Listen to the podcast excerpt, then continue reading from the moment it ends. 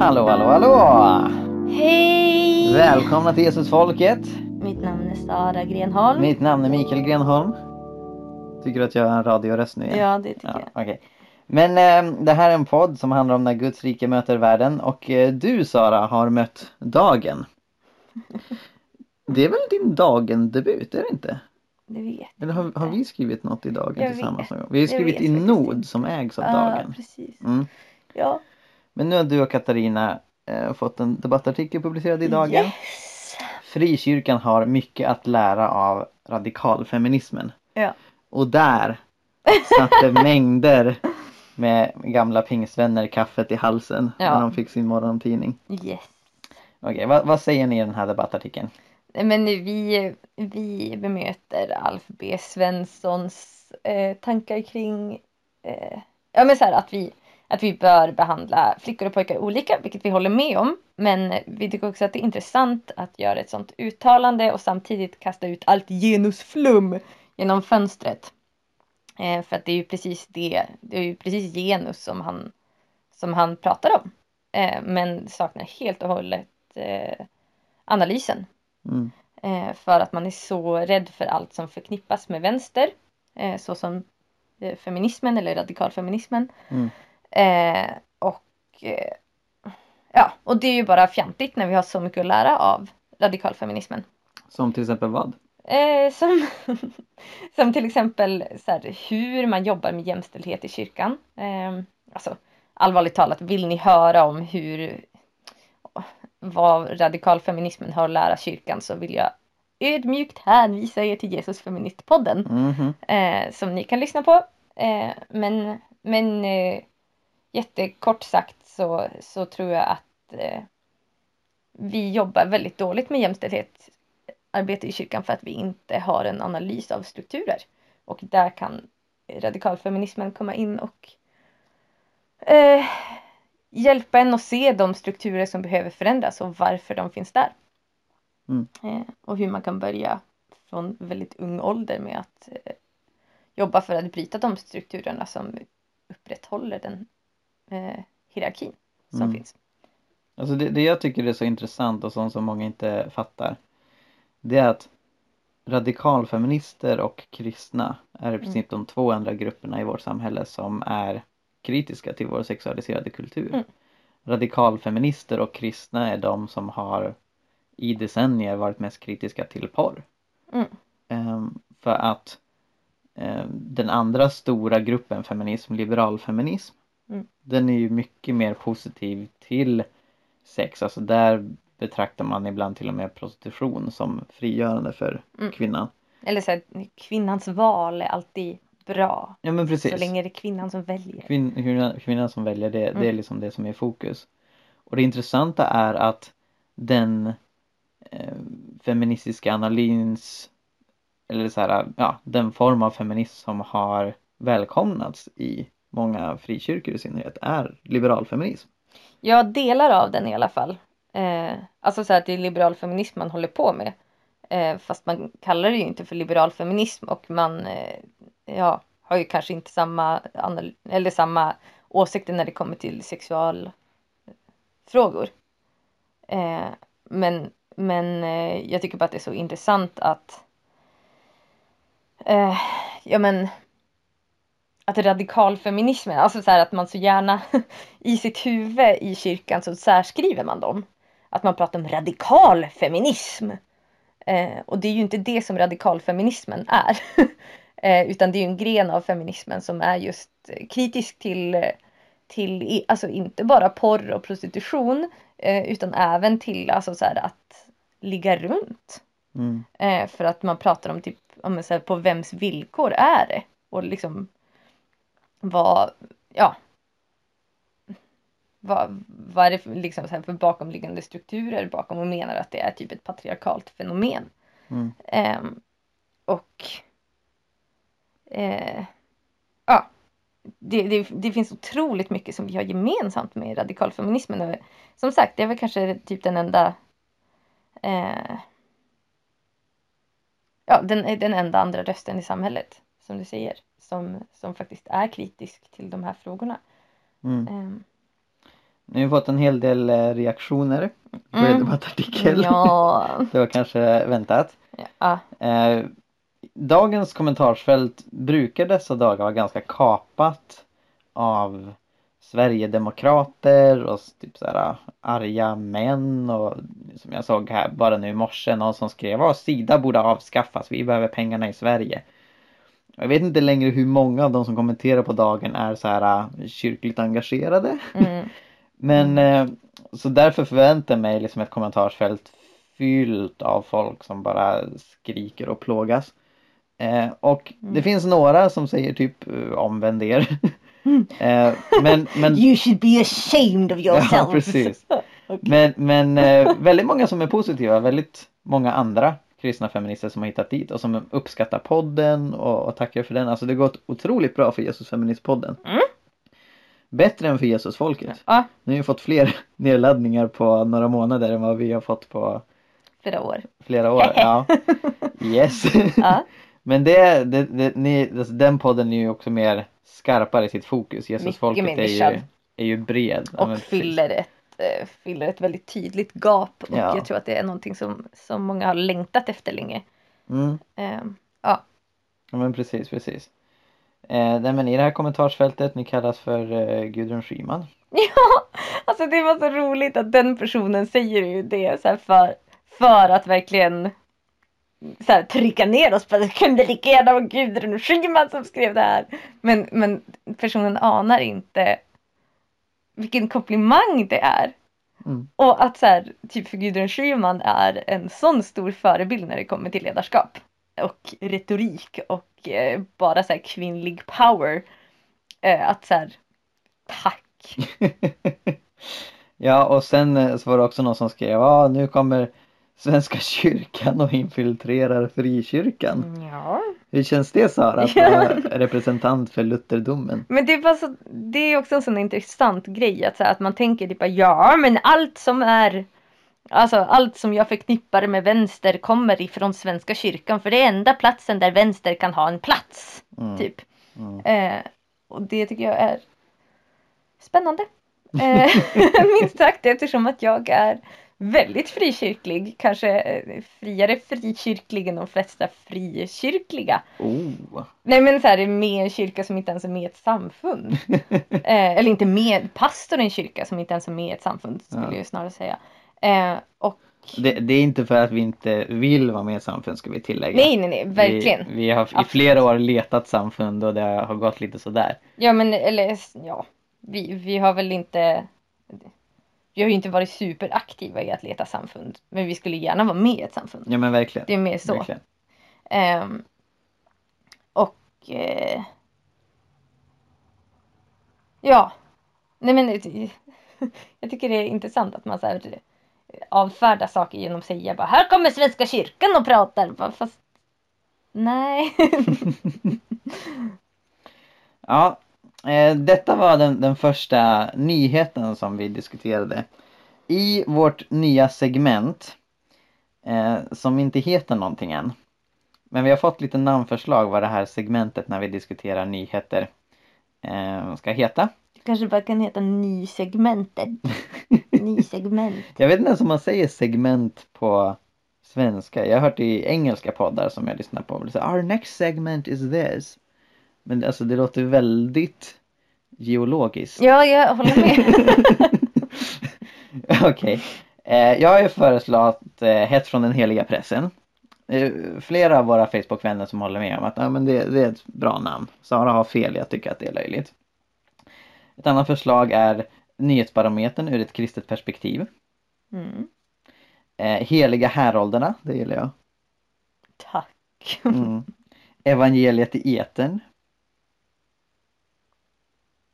Eller Heliga linjen. Men jag fattar inte heliga linjen. Alltså är det någon slags eh, så här, heta linjen? eh, Eller så här, hur, hur? Va? Hallå kristna pressen föreslog eh, Karl-Henrik Jacklund, ledare för Alfa. Det är en anspelning på Hallå hela pressen som är någon slags Chattanooga-låt. Kul! Så Ja. något av det heter detta segment. Eh, vi, har, vi har inte spikat klubban i det än. Eh, men låt oss gå vidare till nästa nyhet och det är från tidningen Världen idag. De skriver om en ny film om Jesus som utspelar sig i dagens Sverige. En film som heter Första stenen eh, som har filmats av Kenneth Strannerklint. Han har hållit på med det här i snart nio år. Samma film? Ja, så att, att med i filmen så finns det videomaterial från Jesusmanifestationen 2010. Vilket var en väldigt stor Jesusmanifestation. Jag tror jag var med på den. Det var väl 25 000 människor som Var det den sista? manifesterade. Nej, nej, nej. Nej. Det, det var när det pikade, sen gick det Ja. ner efter det, tyvärr. Jag, jag gillade Jesusmanifestationen. Mm. Okej, så, så idén är väl, jag gillar idén. Att det handlar om Jesu liv. Så liksom det är Jesus som, som filmas. Men det är inte Israel för 2000 år sedan, det är Sverige idag. Ja, Eh, och, ja, men jag, jag, jag tror en sån film har, har stora potential. Sen som de har beskrivit den i artikeln så får man lite frågetecken. Eh, men det är mycket möjligt att filmen är, är strålande, vi har ju inte sett den. mm. Men, men eh, vad, vad tänker du Sara? nej, men, nej men jag tänker bara att det är svårt att sätta in liksom, alltså, även om liksom, händelserna i sig, för de hade med typ så här eh, när eh, Jesus uppväcker inkans son. Ja. Eh, och det tyckte jag var intressant så här, ja men det är klart att man kan ha med den berättelsen som berättelse och så typ Mm. åh kolla här var en änka eh, och hennes son dog och sen så vaknade han igen. Eh, men det är ungefär det som kan hända i ett modernt Sverige. Eh, det som händer i, i den nytestamentliga berättelsen är ju att hon, eller så här, att den här sonen var hennes sista livlina. Mm, Är man änka på den tiden har man absolut inga som helst eh, sociala skyddsnät att falla tillbaka på. Mm. Överhuvudtaget. Mm. Eh, och att ens manliga släktingar, ens son eller make eller så, eh, är de enda som man kan som kan försörja en helt enkelt. För som kvinna har du inga försörjningsmöjligheter. Eh, och att Jesus väcker upp hennes son när hon är änka. Eh, det är ju ett ekonomiskt mirakel som du brukar säga Mikael. Oh ja, nu Eh. kommer vi in på hela pingsten-teologin Nej här. men att, att eh, ja det, det är ett mirakel som har en viktig social exakt. dimension. Exakt, att det är så här hennes hennes eh, försörjningsmöjlighet och hennes eh, ja, alltså så här han räddar henne från att tigga på gatan. Mm. Och i ett svenskt kontext, i ett modernt Sverige så är det inte det som Jesus gör. Mm. Eh, ja, Nej men precis. det, alltså, så jag tycker att alltså, så här, det är ett intressant koncept men Ja. jag tycker också eller Men- så här, det är svårt att bara peta in i sin helhet. men jag tror det går att göra. Sara. För till exempel om kvinnan är en EU-migrant. Ja precis. Ja, då, det, då är det det kan jag hålla med om. precis det. Men det så, såg så, inte så det går att göra så. på, på kreativa sätt. Nej, bilden från begravningen är väldigt vit. Medelklass. Säga. Ja, precis. Ehm, nej, och sen så har de skrivit också, alltså filmen heter Första stenen. Så den här kända berättelsen från Johannes 8 finns med. Mm. Eh, när det är en eh, kvinna som har varit otrogen. Så det står så här i, i artikeln. I en scen blir en kvinna, Anna, påkommen med att vara otrogen mot sin man. Några personer får reda på detta, tar henne till fånga och släpper med henne till Jesus som ska bekräfta lagen att hon ska dömas till döden genom stening. Och sen så förklarar Kenneth Stranner-Klint Bilden är lika aktuell idag i världen där människor 2000 år senare eh, döms till stening. Det finns också parallella händelser idag med rivaliserande grupper, ungdomar som kastar sten mot varandra och som här ett gäng rödskjortor som har fångat en kvinna i gul skjorta. Och som sagt, vi har inte sett filmen men det känns som att man hade kunnat göra det på ett bättre sätt. Det blir lite förvirrande så här om, om nu poängen är att det här är Jesus fast i dagens Sverige. Funkar det verkligen när så här ja men Agda och Gösta från Broby ska ta och stena Anna för att hon har varit otrogen. Det blir, det blir så surrealistiskt. Mm. Nej men exakt. Det blir som att man tar den bibliska berättelsen men flyttar det ur sitt kulturella sammanhang och då blir det ganska obegripligt. Ja precis. Eller så här att eh, det vore ju kanske ännu mer intressant ifall, ifall hon får problem på något sätt med det svenska rättssystemet. Mm. Eh, ja, nej men jag vet inte. Alltså, det blir komplicerat för i Sverige är det inget brott att vara otrogen. Nej, exakt. Men skulle man kunna utforska saker som hederskultur? Skulle man kunna utforska typ social utfrysning? Alltså det, det finns väldigt mycket intressant att, att göra med det här Mm. konceptet. Men frågan är hur de gör det. Mm. Vi får se när filmen kommer. Eh, alright, ska vi gå vidare till eh, huvudsegmentet av Mm. poddavsnittet. Okej, tack. Ja. Dennis Mukwege kommer ta emot Nobelpriset i Mm. fred nu på måndag. I fred. ja, han kommer ta emot det i I fred. fred. Ingen annan får vara där. De vill vara i fred när det händer. Han, han delar det förvisso med Nadia Murad som är yngre än oss Mm. och redan vunnit ett fredspris. Coolt. Får, får mig att tänka på vad jag har gjort med mitt liv. Jag har skaffat kattunge ja. Men eh, de båda har då varit otroligt engagerade eh, mot sexuellt våld i konflikt. Mm. Nadja i eh, Mellanöstern. Eh, Mm. Hon är yazidier från Irak, från Kurdistan. Och Dennis i Demokratiska republiken Kongo. Eh, och jag tror, jag har inte fått det här 100% bekräftat men jag har försökt kolla och jag tror att det verkar som att Dennis Mukwege är den första pingstvännen någonsin som får Nobels fredspris. Mm. Och anledningen till att jag inte kunnat bekräfta det, det är att noll personer pratar om det. Alltså Mm. viss, vissa lyfter att han är pingstvän. Jag har gjort det. Eh, PMU har gjort det. Pingstkyrkans eh, eh, utvecklingsorganisation. Eller biståndsorganisation. Men det är inte något som media dis- diskuterar särskilt mycket. Och varför gör man inte det tror du Sara? Mm. Nej men jag tror att eh, pingstvän är någonting man inte vill förknippa med bra människor i Sverige. Oh!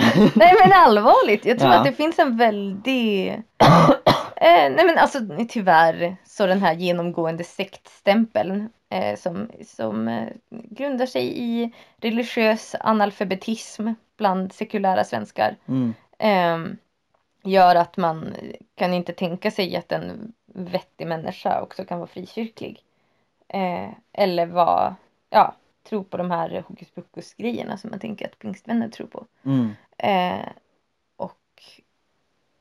Nej men jag tror att det handlar, jag tror att det handlar om eh, eh, frikyrkoförakt Mm. helt enkelt.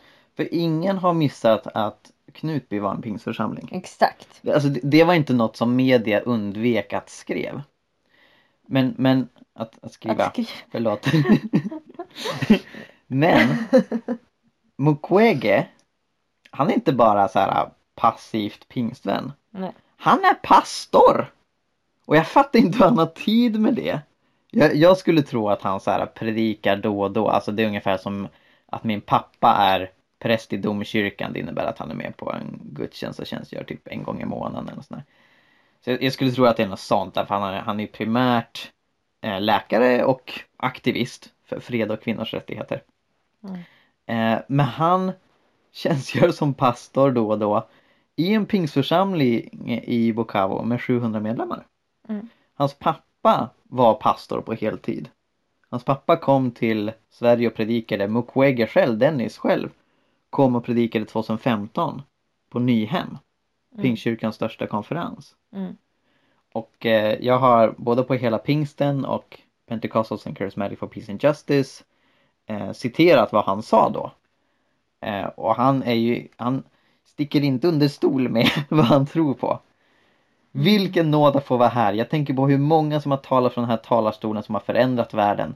Missionärer som verkligen betytt något i vår tid som har påverkat miljoner av kongoleser och många andra över världen.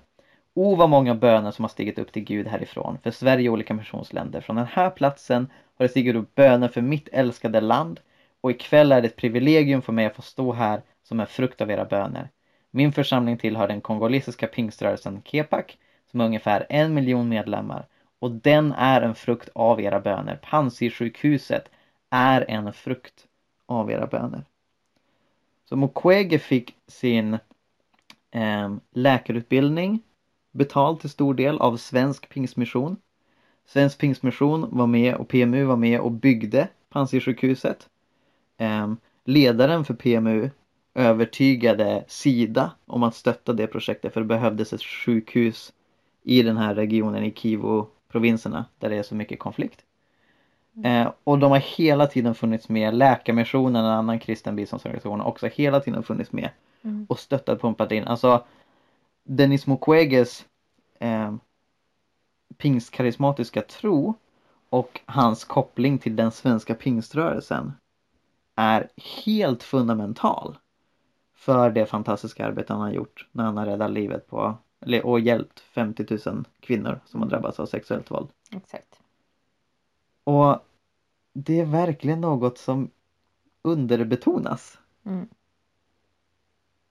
Ja, verkligen. För så här, hur, hur ska vi få en korrekt bild av världen? Hur ska vi få en rättvisande bild av varandra? Om, om vi som är liksom karismatiskt evangeliskt troende ständigt förknippas med Donald Trump och Knutby. Mm. När Dennis Mukwege är inte bara en så här moraliskt bättre representant Mm. utan rent faktamässigt de flesta pingstvänner i världen är engagerade för social rättvisa på olika sätt. Mm. Man, man, man pratar, sociologer pratar om progressiva pingstvänner. Och det syftar inte på liksom, att de har en progressiv teologi i form av liberal teologi utan just att de är socialt engagerade, hjälper de fattiga, bekämpar olika sociala problem. Det är den dominerande formen av pingstkarismatisk kristendom i världen. Mm. Jag tror de flesta som säger jag har blivit fylld av helig ande, jag har tagit emot nådegåvor. De är också engagerade för de fattiga. Och det pratar man inte om. Nej, precis. Alltså ja. Mm. Men det är ju också alltså, så här, en del av medias oförm- oförmåga att presentera det normala. Mm. Eh, att det är så otroligt ointressant eh, för dem. Eller, eller ja, att de tror att läsarna tycker att det är så fundamentalt ointressant. Eh, och det... Ja men sen när vi, alltså medias skyldighet idag är ju inte att, att eh, presentera verkligheten. Utan det är att tjäna pengar Ja, till stor del. ja men verkligen. Ehm, så, ja. Ja, men det blir liksom en feedback loop. För man har bestämt sig för att pingstvänner är konstiga. Och Mm. har liksom ja, men, sk- skumma övernaturliga idéer. Och Mm. dessutom är potentiellt farliga. Mm. Jag minns hur, hur eh, jag tror det var Kalla fakta som gjorde några reportage eh, om eh, ja men det, det var väl liksom ett, ett trosrörelsesammanhang och de liksom granskade hur det var en predikant som ja men roffade åt sig massa pengar Mm. egentligen. Mm. Eh, och de, de, fick en, de fick en fråga på Facebook minns jag. Hur många är med i den här galna sekten? Och de svarade 100 000 människor i Sverige eh, och de bara, men hjälp, men liksom vad, vad är det för vad är det för kyrka? Vad heter kyrkorna? Ja, ah, nej men det är Livets Ord och Vinjard. Och, och jag liksom bara stirrar på det där, alltså, vad i hela världen är det här? Sen gick jag till Wikipedia, Wikipedia-sidan för karismatisk kristendom. Och där stod det så slarvigt, ja, 100 000 är karismatiskt kristna i Sverige, de är med i Livets Ord och Vinjard. Och för er som inte känner till det, Livets Ord är en församling med 3000 medlemmar, Vinjard är ett samfund med ungefär 1500 medlemmar. Så nej, och, och dessutom de är jätteolika. Alltså Livets Ord Ja. har länge haft de här problemen med trosrörelsesammanhang med liksom väldigt mycket pengafokus och så vidare. Vinjard uppstod i opposition mot det. Mm. Och det sa, nej, vi, vi, vi tror på andens gåvor, vi tror på karismatik, men vi vill göra det på ett sunt sätt och vi, vi tar avstånd från framgångsteologi. Men sen för att komma upp i 100 000 människor, då behöver man inkludera pingströrelsen som är 80 000. IFK har 30 000. Eh, och, och liksom, ja men det, det, det är sån analfabet, an, al, al, analfabetism. Ja. Men, men visst var det av den här eh, predikanten på kanal 10? ja, precis, precis. Och så här, är jag helt ute och cyklar nu men var inte han dansk? Jo, han var dansk. Ja, absolut. Så satt jag bara, men eh, va? och hur blev det kopplat till Livets Ord och Vineyard? Nej, men alltså de, de pratade om att ja, han är en del av den karismatiska rörelsen. Nej, den, den, sekten. Ja, Glöm inte det. och, och sen, sen så hade han, eller de hade liksom gått in på Wikipedia ehm, för att ta reda på vad detta var. Mm. Ja. Jag skrev faktiskt en eh, debattartikel i Dagen om det här. Viktig men sned granskning i Kalla fakta. Um, och här är Facebook-kommentarer då. Vad heter sekten de tillhör som säger att 100 000 svenskar är med? Kalla fakta. Alltså Kalla faktas officiella Facebook-konto. De kommer från den karismatiska kristendomen. De har förgrenat sig i två rörelser som kallas trosrörelsen och Vinjard. Gemensamt för dem är bland annat att de lägger stor vikt vid helande. Ja, Och, och liksom- och, och då som sagt, för att återknyta till Mukwege, då har de bestämt sig att okej, det är folk som, som lurar andra på pengar, som mördar människor, som liksom är tokiga, galna, urflippade. De är pingsvänner, de är karismatiker. mm, mm. Okej. Sen kommer Mukwege som är intelligent, välformulerad, feminist, engagerad för kvinnors rättigheter, engagerad för fred eh, och, och liksom på politisk nivå har träffat FNs generalsekreterare, alltså alla topp, toppar i världen så. Mm.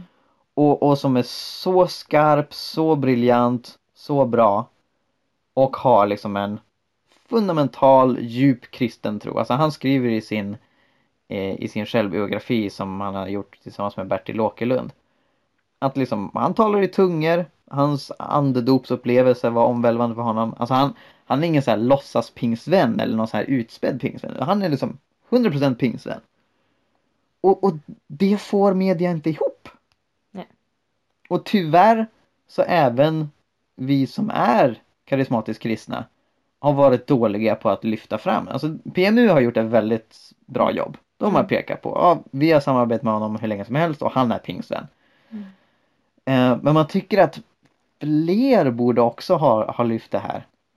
Och nu försöker jag, nu på lördag, då ska jag sitta på Wikipedia Mm. och, och fixa Mukweges Wikipedia-sidor på svenska och engelska. Den svenska har knappt någon info om honom alls. Mm. Engelska nämner att hans pappa var pingstpastor. Nej men för, för eh, jag räknar med att på måndag så kommer väldigt många gå, gå in på den Wikipedia-sidan. Ja. Eh, Man måste vara smart. Men, men just det här, eh, det här behöver vi berätta, det här behöver vi lyfta fram. Mm. Att, att liksom den dominerande formen av karismatisk kristendom i världen det är en hela pingsten kristendom som, som tar socialt och liksom miljömässigt ansvar på allvar. Exakt. Och det, det, det utmanar fördomar, det stämmer inte överens med vänster-högerskalan. Hur mycket kände du till av honom innan? Innan han eh, uppmärksammades på det här sättet? Eh, alltså jag, jag har ju hans biografi.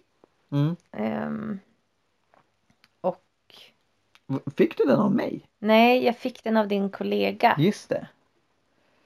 Eh, Mukwege var liksom med i anden när du och jag träffades för första gången. ja, Kan man säga. det kan man säga. Men eh, ja. Nej men i alla fall så. Han. ehm, alltså jag, jag tyckte att han var en väldigt, väldigt inspirerande person. Eller så här, ja, hans, hans så här outtröttliga arbete för att eh, hjälpa de mest utsatta i det kongolesiska samhället som är Mm. kvinnorna. Mm. Ehm, är så otroligt vackert. Mm. Och den liksom branden och att så här, han tjänar ingenting på det här. Mm. Eh, och jag menar så här, hans ödmjukhet och hans, ja.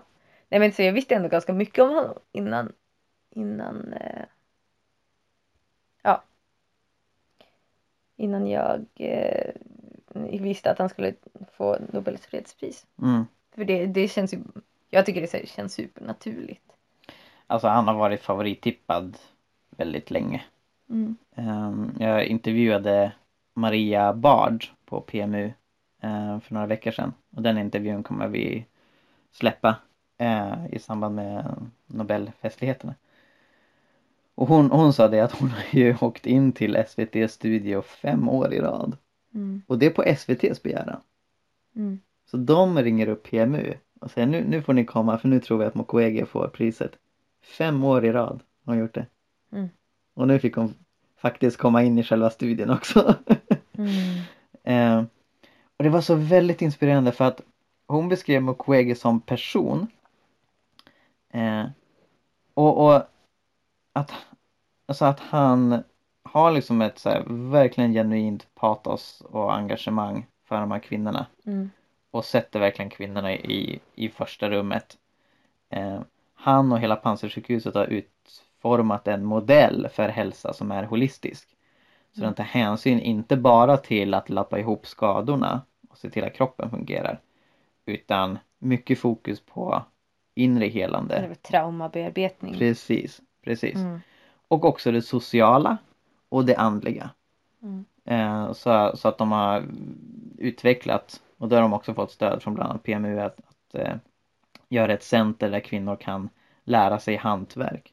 För det sjuka Sara, det sjuka är att inte nog med att soldater kommer och våldtar dem och skjuter sönder deras inre organ. Utan när de har drabbats, ja, vi vi ska inte vara all- alltför explicita men det är liksom sådana här grejer de, de går igenom. Mm. När de har drabbats så blir de väldigt ofta utfrysta av sina byar. Mm, ja, men det är det som är så hemskt. Och, och det, det är en av de främsta anledningarna till att soldaterna gör det. För att de Ja. vet att de destabiliserar hela byn, hela omgivningen. Mm. Ge, genom att Precis. utsätta kvinnorna för det där. Mm. Och, och det, det är sån ofattbar ondska i det. Men också Mm. så, så extremt att, att det funkar. Att det, istället för att responsen är Åh nej, du har blivit, du har blivit utsatt för liksom något ofattbart hemskt. Låt oss hjälpa dig på alla sätt vi kan. Så säger de liksom du, du är inte en del av vår gemenskap längre. Men det är ju hederskultur. Exakt. Eh, Och att så här, eh, det är alltid delvis kvinnans fel att Mm. hon blir våldtagen. Mm. I, alltså även i Sverige är, ju, är det ju så. Eller så är det ju så rättssystemet har funkat. Som har blivit bättre nu i och med samtyckeslagen. Men, men eh, det är ju den inställningen vi har till, till våldtagna kvinnor. Ja, Även i Sverige som påstår sig vara så jämställt. Mm, precis, precis. Um, Men, men då Maria sa att Mukwege han eh, men en helt otrolig förmåga att se människor. Han är väldigt varm sa hon. Och han är så skarp. Alltså han är inte bara en otroligt duktig läkare. Mm. Utan han är verkligen strateg. Mm. Och det är ingen slump att just han och hans sjukhus har blivit världsberömt och nu fått det mest hedervärda priset som finns. Ehm, för att han har strategiskt jobbat för att lyfta de här frågorna på politisk nivå. Och han räds inte för att kritisera sin regering, eh, Mm. Kabila-regimen i Kongo. Mm. Eh, för det, det sjuka är ju att det är inte bara rebellgrupper Nej. som förgriper sig på kvinnor utan det är ju regeringssoldater också. Mm. Exakt. Liksom hela landet är så korrupt och så ja, men, trasigt. Men så han kritiserar sin regering. Eh, förmodligen var det därför han utsattes för ett mordförsök 2012. Mm. Det kom några och försökte döda honom. Hans eh, ehm, Jag tror det var hans eh, chaufför eller någonting blev dödad. Och till portvakten. Portvakt var det, så var det Ja, nej men han, och, och Maria berättade att eh, ibland när han är med på möten, för hon har ju varit jättemycket på Pansy och sådär och, Mm. och hjälpt till och, och eh, fotograferat, intervjuat och så vidare. Så ibland så sätter han sig och, och blundar och det ser ut som att han sover. Mm. Men sen så här äh, Hon sa det, nej men sen när mötet är klart liksom, han lyfter ögonen, han har hört precis alltihopa. Men han har liksom gått in i så här djupt tänkande, så han liksom tar in informationen och processar det. Och Mm. stänger av alla andra intryck bara för Mm. liksom så här att, Som en någon slags superhjälte. Alltså, Mm. och, och att han varit så otroligt duktig på att nå ut och kampanja och formulera sig eh, och liksom ja, men verkligen visa, visa världen vad, vad som händer i, i Kongo och vad, vad som behöver hända. Mm. Och sen sa Maria något väldigt viktigt och det är att Mukwege har fått all möjlig liksom eh, eh, uppmuntran och hyllningar och så vidare. Och sa att alltså, ledare från nästan alla världens länder har kommit till Panzisjukhuset själva och liksom sett det här. Eh, det, liksom, han är omtyckt i alla läger. All, allt Mm. ifrån feminister till jättekonservativa. Mm. Eh, älskar det han gör. Mm. Men det är inte så mycket pengar som man hade kunnat förvänta sig som faktiskt kommer in till sjukhuset. Mm. I relation till hur känd han är. I relation till att han nu är en av världens mest kända läkare. Mm. Att det här sjukhuset är ett av världens mest kända sjukhus. Mm. Och de allra, allra flesta människor på planeten säger det här är viktigt, det här är bra, det här ska stöttas. Mm. Så är det inte så mycket som kommer in. Ja. Och, och jag har sett att eh, hon och andra från PMU och Läkarmissionen har skrivit ett gäng debattartiklar nu på senaste tiden att nu är det dags att, att orden blir handling. För att de behöver mycket mer pengar för att utveckla den här verksamheten. Det behövs fler sjukhus Mm. Det behövs. Exakt. och det behövs stark politisk påverkan att de här förfärliga människorättskränkningarna och den här förfärliga konflikten avslutas en gång för alla. Mm. Mm. Kongo har varit i ständig konflikt sedan självständigheten Mm. 1960. Mm. Så ja, Kvinnorna har stått i mitten hela tiden. jajamän, jajamän. Mm. Kongo räknas vara ett av världens rikaste länder när det gäller naturresurser. Men Mm. befolkningen är en av världens fattigaste. Det är Mm. så mycket pengar som går ut och det här är också något som som jag uppmärksammat i flera år hur många av de mineraler och metaller som används i våra elektronikprodukter kommer från Kongo. Mm.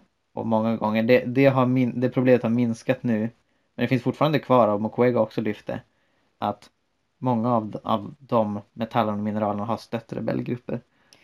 Ja men exakt eh, och att största, största anledningen till att det överhuvudtaget är en sån stor konflikt är ju just på grund av mineraler. Ja. Eh, och den största anledningen till att till att eh, ah, ja till att det är så otroligt instabilt läge är ju också vad, vad det kallas det resource curse. Ja, förklara vad det är. Ehm, det, alltså det innebär att, att eh, länder med väldigt mycket eh, naturresurser, väldigt värdefulla naturresurser, eh, såsom typ Venezuela, såsom Kongo, såsom Norge, har, ja men så här att, att det blir ett väldigt, väldigt kritiskt läge när man upptäcker de här resurserna. Mm. Eh, och om man då jämför Kongo och Norge till exempel. Eh, så hade Norge en väldigt stark stat Mm. i jämförelse som, som så här, la rabarber på, på eh, oljan som man hittade. Mm. Eh, och gjorde den eh, statlig mer eller mindre. Eh, och, eller så här att, att eh, staten hade det sista ordet vilket gjorde att det kunde inte bli något eh, så här, eh, eller så här eh, att även om det fanns andra intressenter så kunde det liksom, de hade ingen makt att ta det från staten om man inte skulle stötta start, störta staten. Mm. Eh, vilket vore ganska ambitiöst ehm, i, en, i ett land där staten är så stark. Men däremot Kongo, eh, om jag förstått det rätt så var ju staten absolut inte lika stabil som i Norge. Nej, eh, när man, nej, hittade, eh, när man Alltså- hittade naturresurserna. Vilket gör att när privata intressenter eh, Ja, de har ju incitament, eller det, det finns så mycket att vinna när man tar eh, makten över de här resurserna. Ja. Vilket gör att eh, våld väldigt ofta men rättfärdigas i, i vinsten och pengarnas namn. Eh, vilket gör att det väldigt ofta blir olika grupper eh, som, som eh, finansieras av eh, väldigt rika män eh, som vill ta, ha monopol över de här naturresurserna. Vilket gör att det ofta blir krig kring Mm. det. Nej men precis Eh, alltså. Och att, och att det, det gör att landet blir faktiskt fattigare på grund av de här resurserna. Mm. Har jag förklarat det rätt? Ja, nej men verkligen, verkligen. För att eh, Kongo är ett land lika stort som Västeuropa. Mm. Kinshasa, huvudstaden, är i väst. Eh, medan de stora mineralrikedomarna finns i öst. Mm. Kivu-provinserna som ligger precis vid gränsen mot eh, Rwanda och Burundi och Uganda. Eh, och sen söderut också. Mm. Och ja men allt sedan självständigheten så har Kongos regering haft jättesvårt att kontrollera hela Mm. landet. Eh, och andra omkringliggande länder stöttar miliser. Exakt. Eh, så det var stora konflikter 2008 och då var det för att eh, Rwanda som ju har en Tutsi-regering Mm. efter folkmordet eh, de stöttar en Tutsi-milis eh, som har två mål. Dels att utradera en Hutu-milis som också finns i Kongo som består av människor som deltog i folkmordet 94. Mm. Det andra målet är att de ska ta över Kongo. de ska störta regeringen, ta sig till Kinshasa och liksom utmå, Mm. ut, utropa sig till nya härskare. Mm. Och det finns många andra sådana milisier. Jag studerade Kongo-konflikten ganska detaljerat när jag läste freds och konfliktstudier. Och det är en ordentlig sörja. Men Mm. det vi kan göra och tänka på när vi köper elektronik det är att skaffa oss en Fairphone eh, som, som eh, garanterar att, att mineralerna inte kommer från sådana här konfliktområden. Eller helt enkelt köpa något begagnat.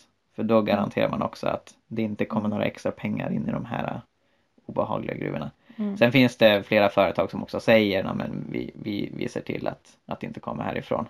Mm. Men generellt har väldigt stora elektronikföretag inte fattiga och förtryckta människors väl i fokus. Mm.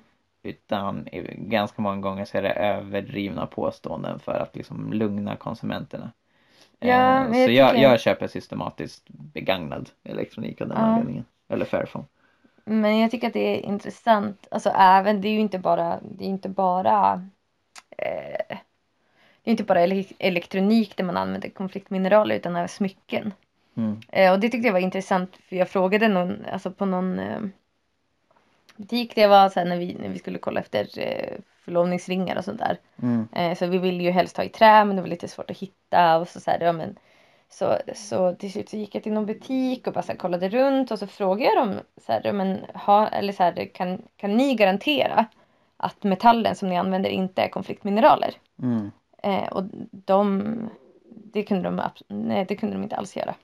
Ja, intressant. Eh, för att det är ju inte det är inte någonting man, man tänker på. Jag tror att de flesta som köper smycken eller så här att man, man förknippar elektronik med, med konfliktmineraler Mm, i en större mm.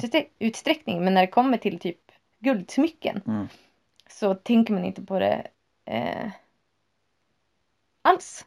Ja, Eh, vilket gör att, att det finns liksom ingen konsumentkraft som sätter press på den eh,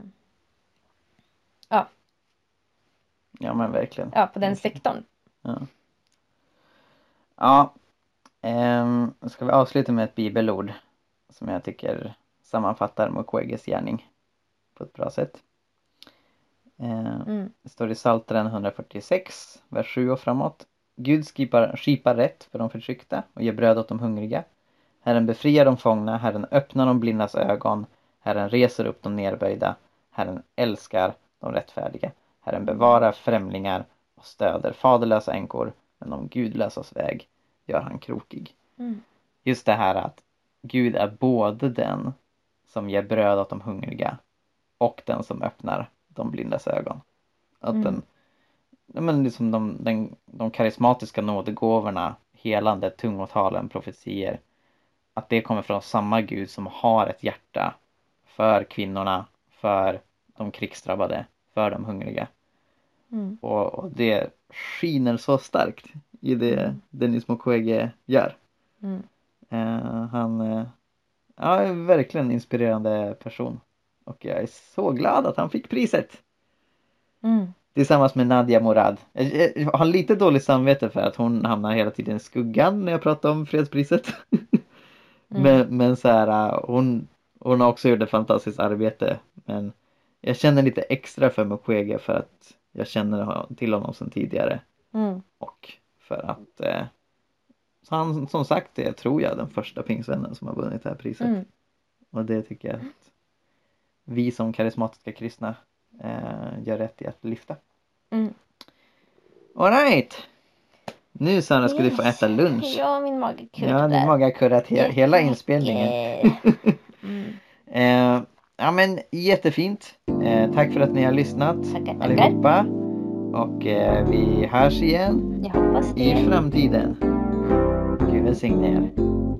Adjö. Adjö.